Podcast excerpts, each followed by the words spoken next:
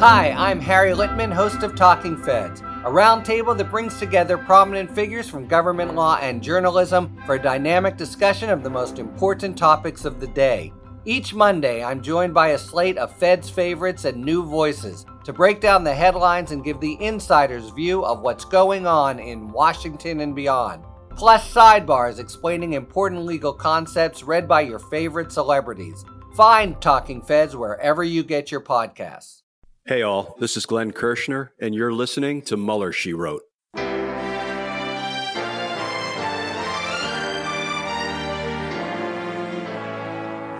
So to be clear, Mr. Trump has no financial relationships with any Russian oligarchs. That's what he said.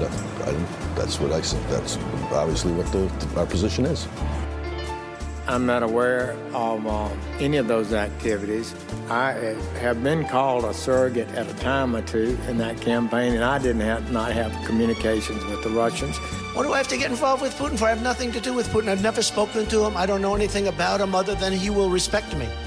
Russia, if you're listening, I hope you're able to find the 30,000 emails that are missing. So it is political. You're a communist. No, Mr. Green, communism is just a red herring. Like all members of the oldest profession, I'm a capitalist. Hello and welcome to Mueller, She Wrote. I'm your host, Allison Gill, though most of you remember me as AG. And I have an epic show for you today. I really, really have an epic show for you. First of all, I'm on the road. I'm in Vegas, so if it's a little echoey in my hotel room, I apologize for that. Just want to let you know.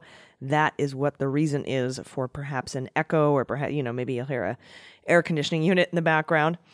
I have a few stories first, then some sabotage. And I also have an interview with Lincoln's Bible about the new Kremlin papers that were leaked, a story out in The Guardian by Luke Harding, and a very special Fantasy Indictment League with a very special Fantasy Indictment League guest. During sabotage, I'm going to go through the Barrack indictment page by page with you. If you haven't heard yet, Tom Barrack was indicted, and we'll get there. But first, we have some headlines to get to, so let's jump in with just the facts. All right, we have one big fat headline for you today, and it's from The Washington Post. The Justice Department is pushing for rule changes to 6E that would put a 50-year delay on when courts can consider releasing material from federal grand juries. That's according to documents and interviews. And they would separately allow gag orders to be applied more broadly to witnesses. While the recommendations were made during the Trump administration, I want to make that clear, that's when these recommendations were made. President Biden's Justice Department is still seeking the changes, even as critics oppose what they say would be a significant expansion of secrecy around federal courts and investigations. Grand jury secrecy is a cornerstone of American criminal justice. We've talked about the sacrosanct, grand jury secrecy rules. Much of what is said in a grand jury... This is where citizens guided by a prosecutor consider whether to indict someone for crimes. Most of it's never made public, but judges can occasionally rule that some other interest merits the release of grand jury information. This happened in the Watergate case, led to Richard Nixon's resignation as president, and it happened in a special counsel Robert Mueller's investigation into Donald Trump, when a district court and appellate court found that some grand jury material should be shared with Congress as it prepared for impeachment proceedings. The Justice Department fought all the way to the Supreme Court to keep the Mueller grand jury material under wraps, and then the issue was declared moot after Congress completed impeachment proceedings. But if the proposed rule is enacted, they could push back any revelations about the Mueller grand jury until 2069. And for those of you who have been longtime listeners of Mueller, She Wrote, I've been worrying about maybe trying to freeze my head and keep it alive so I could live long enough to hear about the underlying grand jury materials and Mueller investigation documents. 2069 is very far away.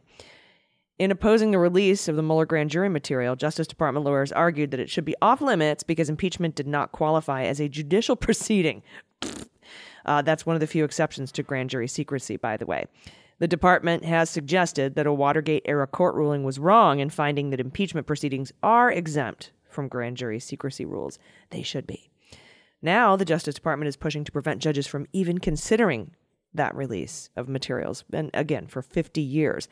The Rules Committee is part of a lengthy process of considering and finalizing rule changes to 6E that ultimately go through the Supreme Court and then can be altered by Congress if needed.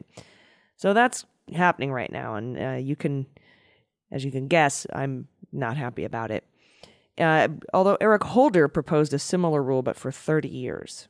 I disagree. I think judges should have discretion to release grand jury materials when it merits, you know, when the merits on other interests are considered. And in other news, according to The Guardian, leaked Kremlin documents show Trump was installed by Russia. And joining me right now to discuss that is Lincoln's Bible, but we have to take a quick break. Stay with us. Season 2 of Swing Left's How We Win is here. We have an incredible opportunity to fight for our democracy. We don't agonize, we organize. And we've got a lot of work to do. Subscribe right now on Apple and everywhere you get your pods for insight, action, and your reasons for hope. I'm Steve Pearson. And I'm Mariah Craven. And this is Season 2 of How We Win. Hey, everybody. Welcome back. I am joined today by the host of the amazing new podcast called The World Beneath. You have to listen to it if you haven't already. It's been recommended by every single amazing person that you love and I love. Please welcome Lincoln's Bible. Hello, LB. Hi. I'm so happy to talk to you. Me too. First of all, great narrative last night. That was awesome. If anybody was able to watch that with the whole Tom Barrack stuff, that was very, very interesting. Yeah. But what I want to talk to you about today, and what people have been kind of nudging me to talk about, is this amazing reporting in The Guardian by Luke Harding about the Kremlin papers. Can you tell us what was in these papers? Everything we already knew. Everything you've been telling people for 4 years. You know, basically it was that Trump is owned by the Kremlin and doing their bidding. It was a very specific, actually, to a meeting that looks like it took place in, I believe it was January 2016, at the Kremlin with several heads of different. Let's just call it security services or agencies within the Kremlin, who would be necessary in terms of organizing what we'll call their troops or their agencies, their personnel and their efforts and their resources towards directing pretty much a psyop at the American people in order to facilitate and assist a win by Donald Trump by our electorate. This puts into even a sort of more starker contrast things like why Paul Manafort would have been handing off polling data to Konstantin Kilimnik, whose boss was in this meeting. To do what they did, it wasn't just, you know, I know that you have, you know, the always full of integrity Jared Kushner going out there and saying, oh, it was just, you know, a handful of Facebook posts, right? that helped with convincing the American electorate, especially in key districts, to either suppressing the black vote or suppressing the Democratic vote, and or showing up, turning out not previous non-voters, or the Republican base, kind of warping their minds to think that this guy was going to be their golden ticket to I don't know what, whatever they thought he was going to bring for them back in 2016. To really chaos disorder, you know, sticking it to the libs, to whatever the psychological profile, frankly, that we know Cambridge Analytica and Facebook were helping scrape and provide for the Kremlin as well. So, this was a very, very coordinated attack on our democratic processes and manipulation of our electorate. And our republic, our base of voters, in order to turn out, especially in key districts, the type of turnout that would have been required for Donald Trump to win the presidency, and he had the full backing and support of the Russian intelligence services across a spectrum of several different agencies within the Kremlin, all at the direction of Vladimir Putin. That's basically what came out of that reporting. Yeah, and also some interesting information on compromat that we... Oh, yes, I keep forgetting about that. He's so compromised. Donald is so compromised, and he's been so compromised since the 80s that You know, he's been there. He's been in there. I called it like the catalog of fucketeers that the Kremlin, the KGB had, and then whoever the hell the KGB is now, right? The FSB, the SBI, the GRU, security services, you know, they could just open up their catalog for the 1980s and pluck them out of there and say, oh, look, here's this guy that we owned from way back when. And he certainly never curbed his lifestyle or his proclivities or his travels to Russia, staying in hotels and mixing it up with other folks, Americans and otherwise. So, you know, they've had plenty on this guy for 40 some odd years. And frankly, LCI, the Cosa Nostra, and the Genovese crime family had plenty on him from before that. And that was the entry point for the KGB back in 1982 to 84. Yeah. So here's the big question, right? Because now the Trump Organization, and I tweeted this after the indictment of Weisselberg and the Trump Organization. The Trump Organization is now no longer a Russian money laundromat because of this indictment. And Trump is no longer president. Yeah. So you're an expert. What happens to assets when they're no longer valuable? And does that have anything to do with why this information was leaked? That's a big question. Let's walk through it a little bit. He's still valuable to them. Donald Trump, God only knows how much of our nation's secrets that man laid his eyes on, whether he can remember it through all the Adderall or not, in the Diet Coke, I'm not sure. Kushner has a binder full, I'm sure. Kushner had access as well. He got his special secret security clearance, double secret, whatever, made up bullshit, which basically just meant they as much as they could, which for the president of the United States was not something I think that the intelligence community could thwart. I know there's been a lot of speculation that, oh, they're keeping things from him. It's like, he's the president. They're not keeping anything from him. You know, if he wants it, he gets it. So could this have been, if the Kremlin leaked this, could this be a shot across the bow to remind him of what they have and who he is? I mean, it's confusing to me. It's confusing. Let's get into that for a second. So in terms of burning assets, let's answer that first question. If they're no longer valuable, they're either become, like Snowden, they get brought into an FSB safe house or something that, you know, where they can be controlled and managed on a hour by minute basis, or they're disposed of. That's it. Full stop. Done. Number one. Number two. But he's still valuable, is what my point is. As long as Donald Trump is breathing, based on what he had access to, because he was president of the United States, because that reporting in the Guardian, right? That the meeting and subsequent meetings and everything that we know was going on at the Kremlin. Made sure they he's kind of even more valuable, right? Because he's in so much debt now. He's in so much debt, it's so much trouble, and he had eyes on so many things, and he still has access to quite a lot, quite frankly. So just in terms of the other individuals that have their tentacles into the world that still may be talking to him or communicating with him, I'm still not clear if we've cleaned up the Pentagon or not. I'm very skeptical of all that. Okay, so.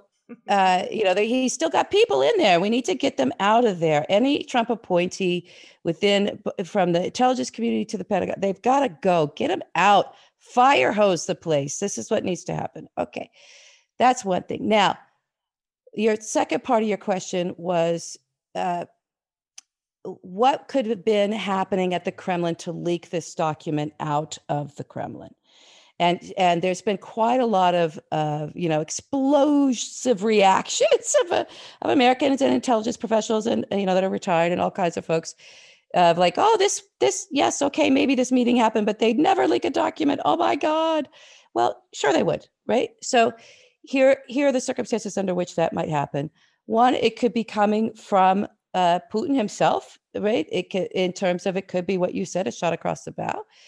Or somebody, that was in the meeting at Putin's direction. And in other words, he might not be upset about this, is the first thing.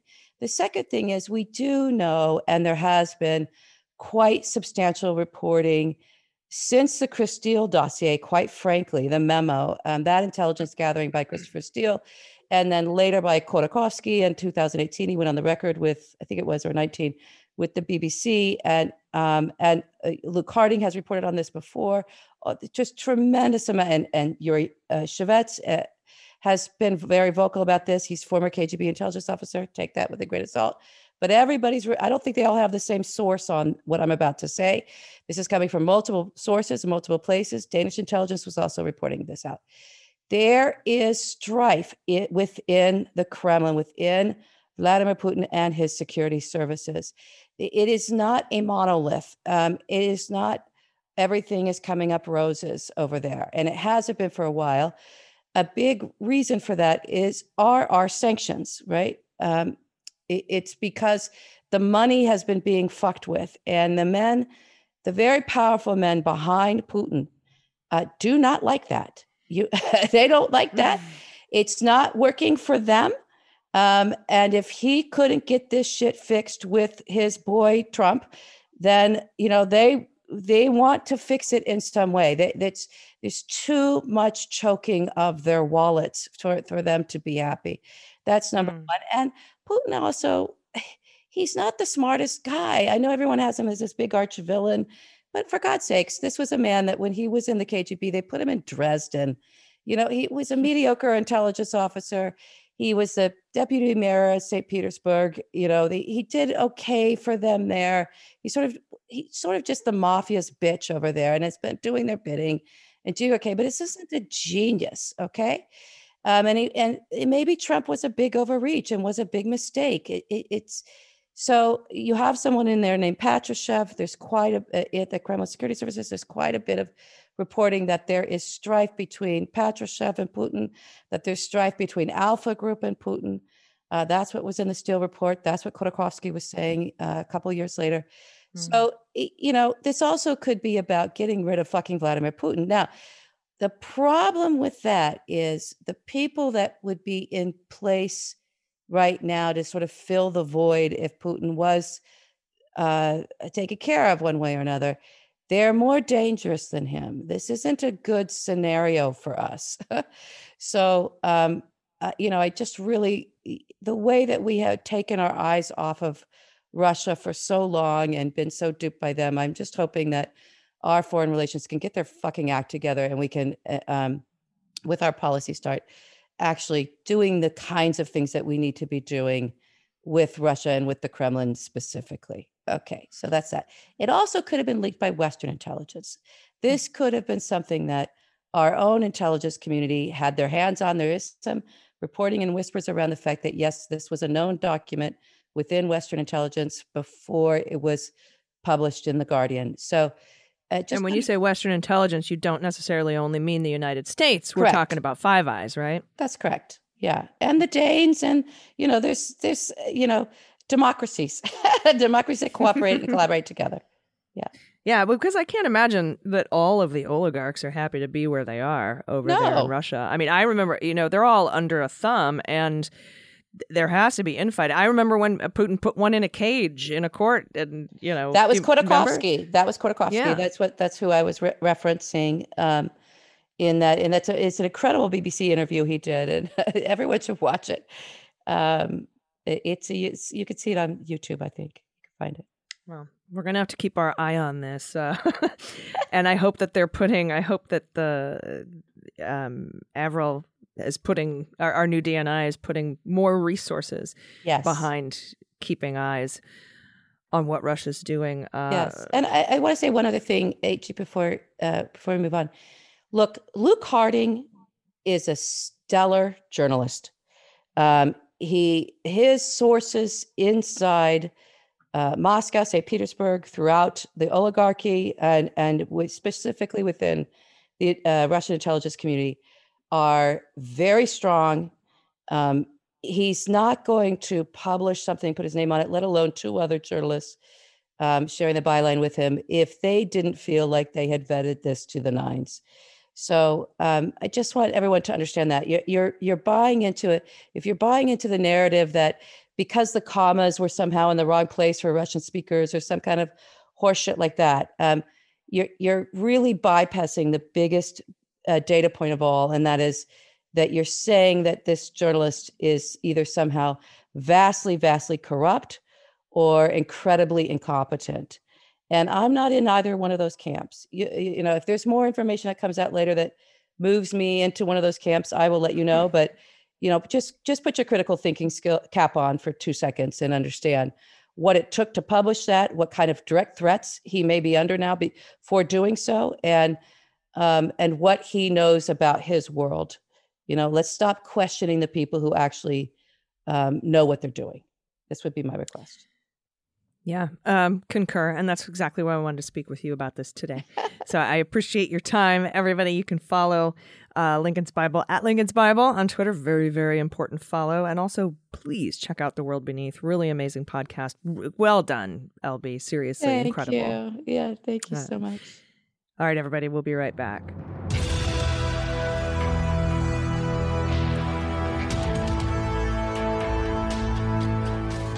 I'm former FBI Assistant Director Frank Figliuzzi. Join me on a journey deep inside the world's premier law enforcement agency to decode the mysteries and challenges of today's FBI. The threats facing America are as real as the men and women who battle to protect us. In this first-of-a-kind podcast, we'll sit down with active-duty FBI personnel who reveal their mission, their cases, and their lives. Let's go inside the Bureau with Frank Figliuzzi.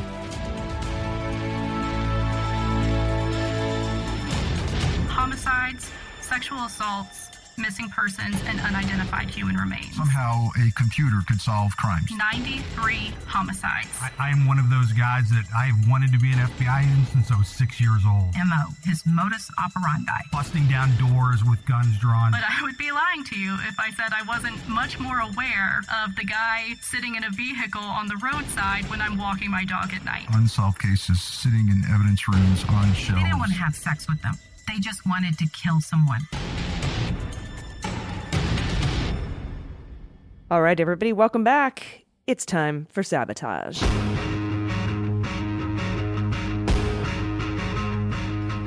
And today for Sabotage, as you probably have heard by now, Tom Barrack has been indicted on 7 counts with 2 of his buddies. And I'm going to go over that indictment real quick here with you. But there's a couple of important points that I want to bring up before we get into that. And the first point is that one of these counts is a failure to register as a foreign agent. But it's not the typical FARA statute that we're talking about here. We're talking about provision 951, which is called espionage light. Because on the FARA thing, you can get up to 5 years for just generally lobbying on behalf of a foreign entity. But with espionage light, with Section 951, with this particular foreign registration violation, you can face many more years in prison, I think up to 30. And this is what Maria Butina was charged with.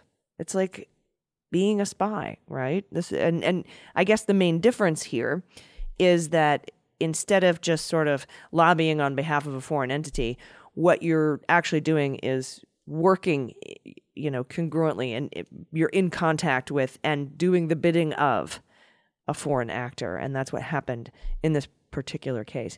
I'd like to bring up that this week we learned that these charges originated with the Mueller investigation. This is one of those 14 redacted Appendix D investigations that he handed off because it was outside his scope.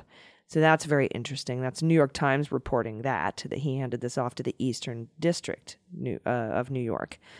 And I also want to bring up some new reporting that we got regarding these indictments. Apparently, prosecutors had enough to charge Barrack last year. But both Donahue, who's the U.S. attorney in the Eastern District of New York, and Bill Barr weren't big on prosecuting foreign lobbying crimes. So some members of Congress have asked this Department of Justice, Biden's Department of Justice, to investigate whether Barr or Donahue actually blocked these charges or whether the prosecutors just knew not to ask these unfriendlies and sort of sat on it and waited. I think it's the latter. I think they just sort of waited, and I think we're going to see more charges come out from Appendix D now that there's not, you know, a pardon looming possibly, or an attorney general who will refuse or disallow you to bring charges. We learned in a similar situation in the Southern District of New York, Rudy Giuliani had a search warrant executed on his home and office this April, and they wanted to do it under Jeffrey Rosen, which who came after Barr. He was the acting attorney general. But that was either blocked or not allowed. So that's something, I mean, there's a pattern here. And I'm also wondering if that Rudy Giuliani investigation, if you're wondering if that Rudy Giuliani investigation came from Mueller, I don't think so, because it's specifically about what he was doing in Ukraine. And Mueller had wrapped up his investigation by then. So, but it doesn't mean that something he handed off on Rudy didn't lead to that. And we don't know. We don't know the oranges of the investigation. So let's get here to the indictment. The defendants are Al Malik and Barrack, Thomas Joseph Barrack, and then a guy named Grimes, a United States citizen residing in California. He was employed at Company A, which is Barrack's company, reporting to Barrack. So he's his executive assistant. So the government of the United Arab Emirates, hereafter the United Arab Emirates, was a foreign government. Emirati official one, an individual whose identity is known to the grand jury, was a member of the leadership of the UAE and held a high-ranking position in its armed forces. I think that's MBZ. Emirati official two, an individual whose identity is known to the grand jury, was a high-ranking official in UAE with responsibilities related to national security. And my thinking here, and let me pull up my notes, but I think that Emirati official two, and you'll hear me scrolling here because I'm doing this in real time, could be, let's see, where do we have it listed? Ah, yes, Tanoun bin Zayed. He was the UAE National Security Advisor. And then there is Emirati official three, who an individual whose identity is known to the grand jury, member of the UAE Supreme National Security Council. I don't know who that is. And then there's official four and official five as well. Regulations for agents of foreign governments. Then they go through the regulations here and they define what agent of a foreign government is. And I mean, that's pretty straightforward. You can read that. And section 4 here now, I'm on page 4, says that the defendants' actions in the United States as agents of the United Arab Emirates. These are their actions. The defendants, Al Malik, and Barrack and Grimes, acted and aided and abetted in another in acting in the United States as agents of the UAE, a foreign government. Government officials in the UAE, including Emirati official 3 and 4, tasked them with variously, and among other things, influencing public opinion, the foreign policy positions of the campaign, and the foreign policy positions of the United States government, obtaining information about foreign policy positions related to decision-making within the campaign and, at times, the United States government, developing a back-channel line of communication with the campaign and, at times, officials of the United States government, and developing plans to increase the United Arab Emirates' political influence and promote its foreign policy preferences. And we saw all of that happen. Initial meeting and the energy speech. In or about May 2016, Tom Barrack took steps to establish himself as a key communications channel for UAE and to the campaign. On or about April 24th, Al Malik emailed Barrack to confirm Barrack would meet with Emirati official 2 on May 1st in the United Arab Emirates. The following day, April 25th, Al Malik emailed Barrack that Emirati official 2 was very much focusing on building the right relationships to help the country and knows ambassadors can't do much and are limited even if they are active. In his response, Barrack wrote that Emirati official 2 should know that Barrack had been a 30-year partner with the candidate and Barrack had staffed the campaign. In reply, Al Malik wrote that Emirati official 2 and other senior UAE officials wanted a long-term relationship with Barrack, and it would be great to speak freely, and suggested strategies to help them with contacts and relationships. On May 1st, 2016, the defendants met with Emirati official 2 and Emirati official 4 in the UAE. And that same day, Barrack emailed Al Malik to ask whether Emirati official 2 had been satisfied with the meeting. He replied, "Beyond expectations and excited to move forward," and asked for more great ideas. On May 9th, 2016, the defendant, Al Malik, informed Barrack that Emirati official 4 had confirmed Barrack would be the only channel to the candidate for the UAE. And I think they mentioned that because it feels like there was some competition at the time. And I think that competition was Nader and Brody, right? They were trying to be the UAE pivot people. So that's, I think, very interesting. So there was that little competition going on, but he had been, Barrack apparently had been awarded this one and only position. On May 13th, 2016, Barrack emailed Al Malik a draft speech to be delivered by the candidate about United States energy policy, the energy speech, and asked for feedback. Al Malik forwarded the email to Emirati official 4 and then sent an email to Barrack proposing language for the draft speech for Trump to give. That's the candidate. And says, this is what I got from them. So their words were installed in this speech. Later that day, Barrack emailed Al Malik and revised the draft of a revised draft of the energy speech that praised Emirati official 1 by name. They loved it so much, they said. This is great. Barrack further advised Al Malik that the revised draft of the energy speech was totally confidential, writing that he would deliver the revised draft to the campaign the following day and highlighting the reference to Emirati official 1, who is MBS, right? No, MBZ.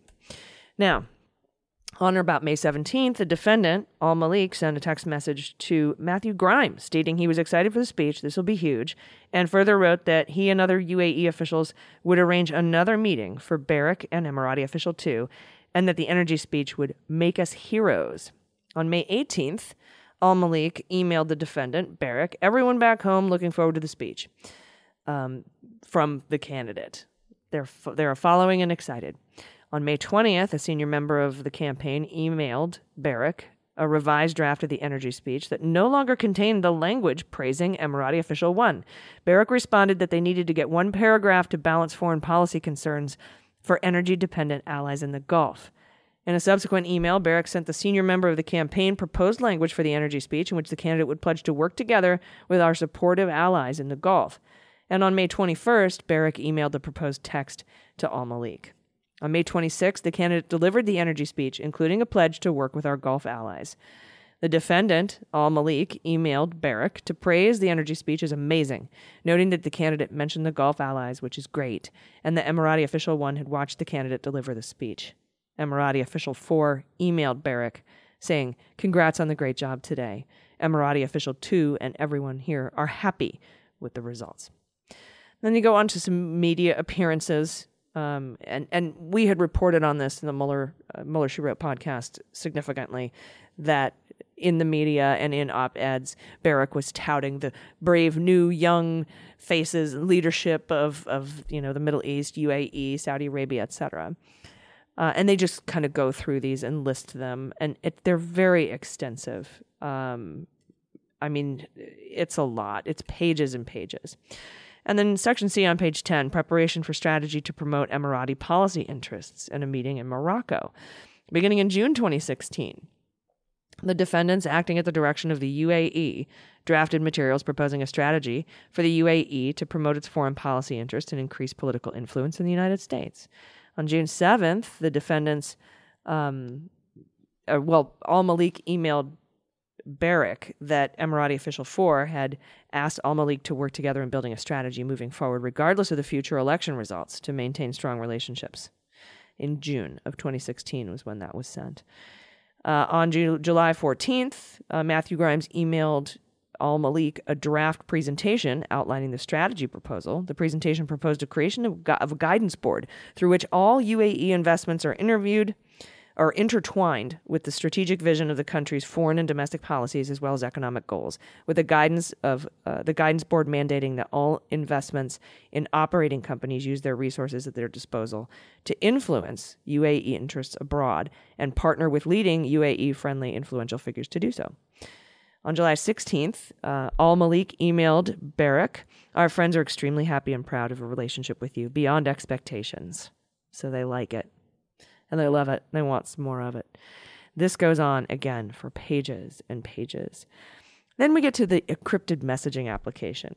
September 2016, October 2016, Barrack and Grimes, with the assistance of Al Malik, acquired a dedicated cellular telephone and installed a secure messaging application to facilitate Barrack's communications with senior UAE officials. On September 6th, the defendant, Matthew Grimes, sent a text message to Al Malik stating, "Barrack wanted me to let you know we need to set up meetings within the next 2 weeks for Emirati official 2 and our friends. Everyone's coming to Barrack asking for personal meetings with Trump, so we need to do it soon." And Al Malik said he relayed the message. On September 25th, Barrack emailed the defendant Al Malik to advise that Emirati official 1 had called Barrack. The following day, an employee at Company A, that's Barrack's company, emailed Barrack that Al Malik had been looking to reach you on behalf of his Abu Dhabi contacts. That same day, Emirati official 4 sent a text message to Al Malik stating Emirati official 1 and Barrack were supposed to talk today. And the Emirati official 4 had sent Barrack a link for a secure application that this Emirati official 1 uses. Al Malik then sent a text message to defendant Matthew Grimes directing him to tell Barrack that Emirati official 4 had sent him the aforementioned message. Al Malik separately sent a text message to Barrack stating they were trying to connect with us from the UAE today. It's amazing the details they have, and that they had all the messaging on this burner phone, this back channel phone. On September 27th, Emirati official 4 sent a text message to Al Malik to inquire whether he had contacted Barrack regarding the application. Subsequently, Al Malik advised Emirati official 4 that Emirati official 4 should brief Emirati official 2 ASAP. Thereafter, Al Malik sent a text message to Grimes stating that official 2 wanted to speak with Barrack. Subsequently, Al Malik advised Grimes he needed to update the Abu Dhabi guys, calling them the AD guys, regarding the secure messaging application. So this is all about setting up that back channel. Then, of course, Section E is the Barrack op-ed, and it goes in and talks about the op-ed in or about October 2016. This is October 2016 now. Barrack published an op-ed in national media relating to the United States foreign policy. Prior to the publication, the defendant Matthew Grimes solicited and received input from the UAE. So the UAE helped write this op-ed. And it was just praising, all these Middle Eastern fellas. And that goes on again for pages. And then we have Section F, Assistance to the United Arab Emirates during the presidential transition. In November 2016 to January 2016, Al Malik, Barrack, and Grimes repeatedly took steps to assist the UAE in connection with transition into the incoming administration of the United States president-elect. They win. He's the back channel. Now comes the major influence on policy. And we've talked about this extensively. I'm not going to go into too much detail here, but I just want to point out a couple of different things in this particular indictment. So first off, it involves these high-level officials in the UAE, which is leading to the espionage light charge and not just a regular FARA charge. Although we do call these FARA charges. Well, I shouldn't say we. I'm a mouse in my pocket. Prosecutors still refer to these as FARA charges. The Saudi official referred to here in this particular section on page 24, who Barrack told the UAE he had forced the White House to elevate for protocol purposes, was the Deputy Crown Prince Mohammed bin Salman. So that's sort of where the ties go there. It's on page 24. It says, on or about March 14th, 2017, a senior official from the Kingdom of Saudi Arabia, a close ally of UAE, visited the White House. The following day, Barrack sent a text message to Al Malik advising him that he had briefed the president regarding the meeting with the senior official of Saudi Arabia and that Barrack had arranged for another senior United States government official to speak with an Emirati official, the Emirati official 1, on a phone call. Al Malik replied, "Amazing." And subsequently, Barrack advised Al Malik that he had taken care of the senior official from the Kingdom of Saudi Arabia and forced the White House to elevate the senior official for protocol purposes. Woohoo! That's heavy. That's heavy stuff right there. Another thing to point out here, there's somebody named U.S. Person 1. And it says here in paragraph 82, on or about September 13, 2017, Grimes sent a text message to the defendant, Al Malik, "Heads up, Emirati official 1 is meeting with a former United States government official, U.S. Person 1, an individual whose identity is known only to the grand jury, on Friday. Please keep super confidential." Grimes further advised Al Malik that the defendant, Barrack, and Grimes worked hard to show U.S. Person 1 how strong of allies we are. Very hard. Barrack spends lots of time. And then Al Malik confirmed with Grimes that U.S. Person 1 was briefed by Barrack a lot on Emirati official 1 and his vision. U.S. Person 1 I've heard guesses, and I've seen a lot of guesses, that U.S. person one is probably Steve Bannon. And then we have, after U.S. person one, we have another congressman in the indictment who the UAE may have favored in 2017 as an ambassador, to be the ambassador to the United Arab Emirates. And some guesses around the internet, and I tend to agree with this, is that it was Ed Royce. That appointment didn't happen, but his wife did get a job in Pompeo's State Department. So that's something to look for, too. And Laura Rosen points out on Twitter, the UAE wanted Tillerson fired for being one of the officials telling Trump two sides of the Gulf Qatar dispute, and replaced by Pompeo as Secretary of State, which happened. That happened. And so after looking deep into this indictment, and let's just go through the counts now. Let me scroll here, because this goes on and on and on with these contexts. This is a huge, massive speaking indictment. And all of this information, all of these speech writing, the energy speech, op-ed, back-channel communications, all came directly from high-level people in the Middle East to Barrack to influence the incoming president. It's stunning. Count one, acting as agents of a foreign government without prior notification to the Attorney General. That's the Section 951 that I was talking about. They say in or about between April 2016 and April 2018, both dates being approximate and inclusive, with the Eastern District of New York and elsewhere, the defendants, together with others, did knowingly and intentionally act in the United States as agents of a foreign government, to wit, the UAE, without prior notification to the Attorney General of the United States as required by law. Count two, conspiracy to do this.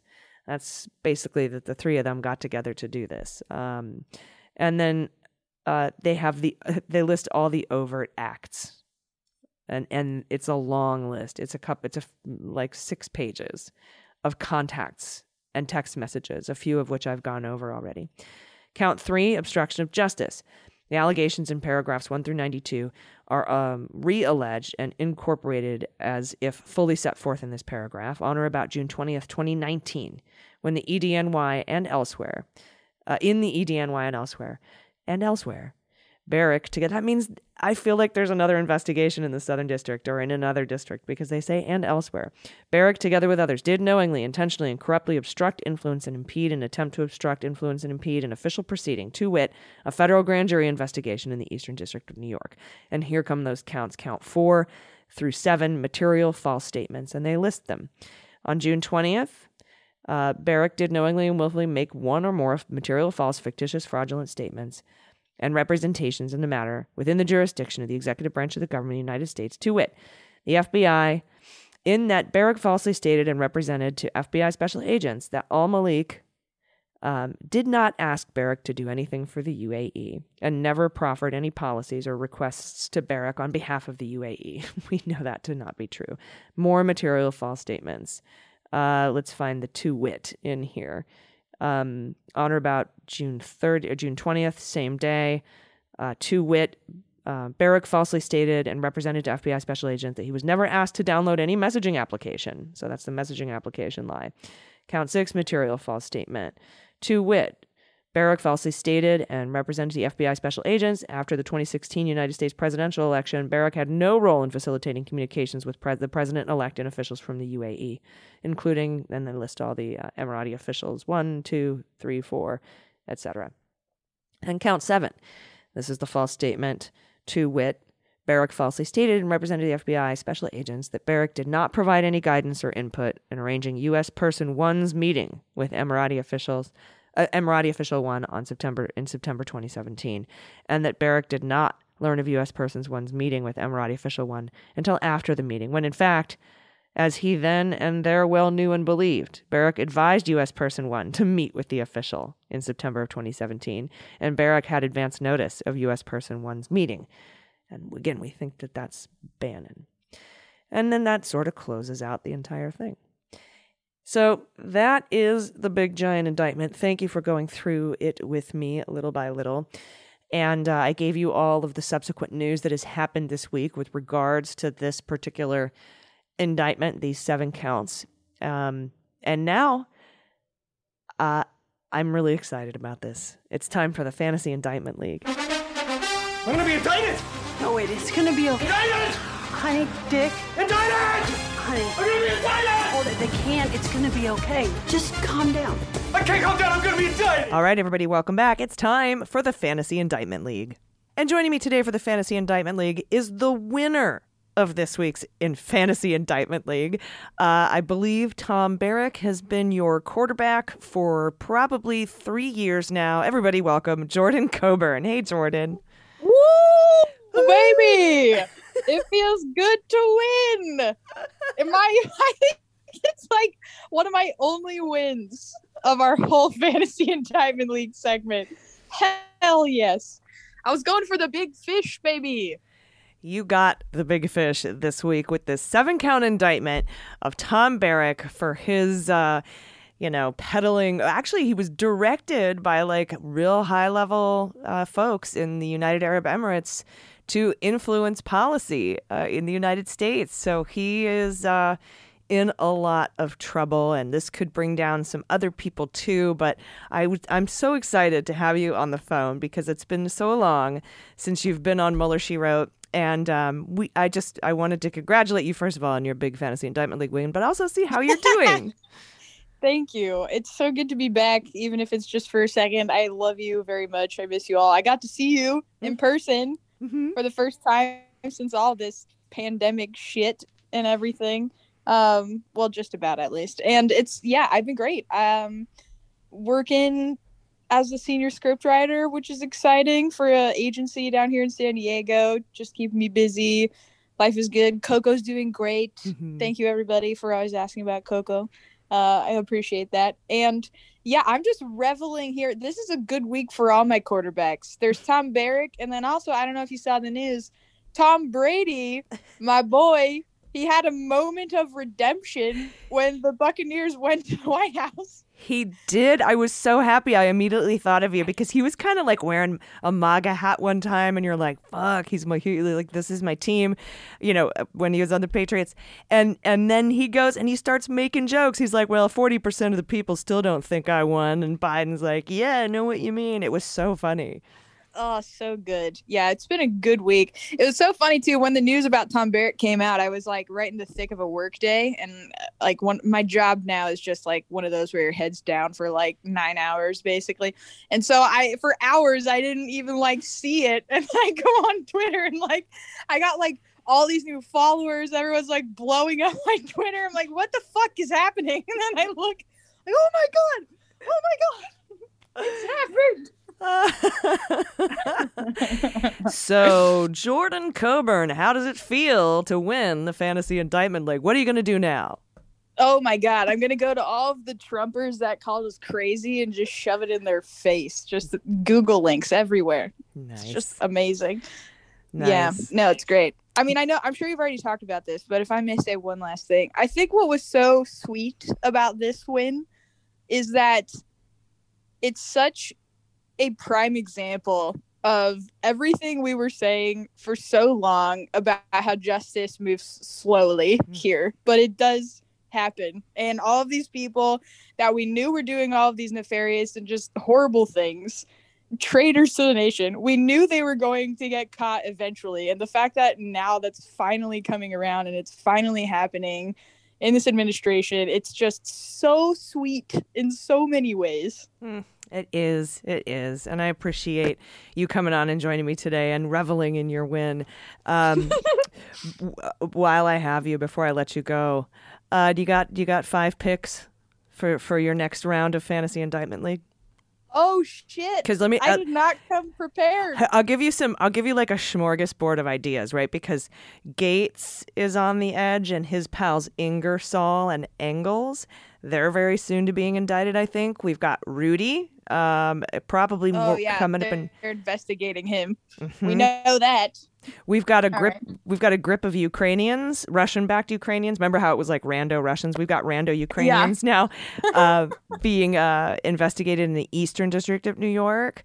And then we've got, of course, people are in the Trump org like Ivanka and Junior and Eric and maybe even Melania. So that's kind of where I would pick from if I were you.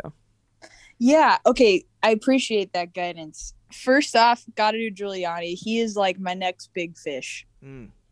Because, you know, he's just entrenched in so many things. Dude, freaking car alarm. Sorry. I live in a city still. But so there's, you know, beep, beep, stupid. Okay. So there's going to be like so many things that they can get Giuliani on, but I am going to put him 100% as my top pick. Okay. Gates also. So just that guy fucking sucks, and he's just gonna be incredibly. It's gonna be the best when he goes down. Ukrainians, rando Ukrainians. I gotta do at least one. I'm gonna do two. I'm gonna do two random Ukrainians, and then let's do. I think for my final pick, I'm gonna have to do. As much as I want to do someone in the Trump family, yeah, I'm gonna do it. I'm gonna do. DTJ. All right. I got Rudy Gates, two rando Ukrainians, two rando Russian-backed Ukrainians, I should say. Thank you. Yes. And Donald Trump Jr. All right. Well, thank you very much. And when Rudy goes down, I'll shoot you a text, and we could have another party. Yeah, exactly. You're gonna. If anything big happens, RE Indictment League. I need it to be bombarded on all platforms, else I'm not gonna see it for hours. So. Well, thank you so much. And again, you know, we just saw each other. I know we're gonna see each other again soon. And I'm so glad you're doing well. And I just wanted to thank you for popping on and saying hi to everybody today. Thank you. I missed you all. It was really, really fun to be on. I hope everyone's doing well. All right. Thanks so much, Jordan Coburn. Oh, it was so nice to talk to Jordan. And she took all my Fantasy Indictment League picks for the week. So I'm going to go ahead and let her picks stand. I'm on board with her. Although I do, you know, I guess I could do Ingersoll and Ingalls and maybe that other person who's wrapped up in the Greenberg case. I don't know. You know what? I just kind of want to let Jordan's picks stand this week, and we're just going to go with those. But this has been awesome. It was great to talk to Jordan. Thanks, Lincoln's Bible, for joining us. Next week, we're going to be following this story and many others as they come out. I think we're going to be seeing now that we have a friendlier attorney general and not as much of a blockade on these cases.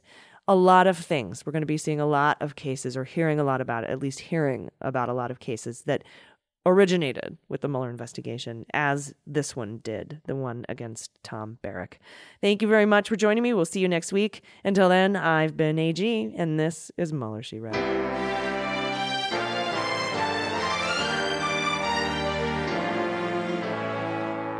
Mueller, She Wrote is written and produced by Allison Gill in partnership with MSW Media. Sound design and engineering are by Molly Hockey. Jesse Egan is our copywriter, and our art and web designer by Joel Reeder at Moxie Design Studios. Mueller, She Wrote is a proud member of MSW Media, a group of creator-owned podcasts focused on news, justice, and politics. For more information, visit mswmedia.com.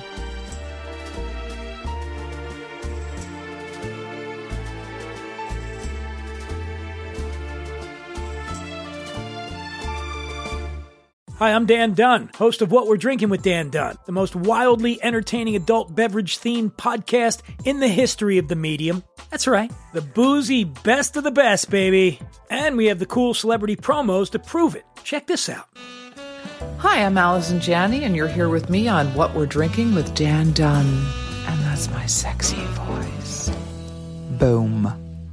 Boom is right, Academy Award winner Allison Janney. As you can see, celebrities just love this show. How cool is that? Hey, this is Scottie Pippen, and you're listening to The Dan Dunn Show. And wait, hold on. The name of the show is what? All right, sure. Scottie Pippen momentarily forgot the show's name, but there's a first time for everything. Hey, everyone, this is Scoot McNairy. I'm here with Dan Dunn on What Are You Drinking?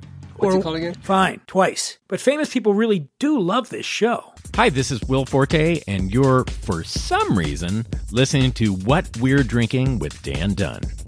What do you mean, for some reason, Will Forte? What's going on? Hi, this is Kurt Russell. Listen, I escaped from New York, but I couldn't get the hell out of Dan Dunn's happy hour. Please, send help. Send help? Oh, come on, Kurt Russell. Can somebody out there please help me? I'm Dita Von Teese, and you're listening to What We're Drinking with Dan Dunn. Let me try one more time. Come on. Is that right? Sorry. What we're drinking? It's amazing. It's amazing. Right, it's just. Is it right? Ah, that's better. So be like Dita Von Teese, friends, and listen to What We're Drinking with Dan Dunn, available wherever you get your podcasts. MSW Media. Hi, this is John Cryer, and I am hosting a new 7-part true crime podcast called Lawyers, Guns, and Money that'll challenge everything you think you know about U.S. covert operations and presidential misconduct. From Jack Bryan, the director of American PSYOP, comes the incredible true story of John Mattis, a newly sworn-in Miami public defender in the 1980s who has found himself completely in over his head. I step off the plane, and there is a van with a couple guys with Uzis. And one of them in broken English said, "Welcome to Bogota, John." Mattis's first felony defendant has been arrested for having a machine gun and tells Mattis a dangerous secret. He was shipping arms into Central America on behalf of the CIA. As a first-time lawyer, I want to act like I know what I'm doing. But with the help of a Colombian drug smuggler... How much money the CIA raised by hitting up drug dealers? A lot of money, millions of dollars. An Alabama mercenary... They were prepared to die to the last man. I saw this in them. I saw the fire in their eyes. And they made me their war chief. And a newly elected senator, John Kerry. We are looking at allegations of drug running, gun smuggling, conspiracy to commit murder, and murder itself. He'll fight to free his client. The judge said, "Show me in a courtroom how we were at war."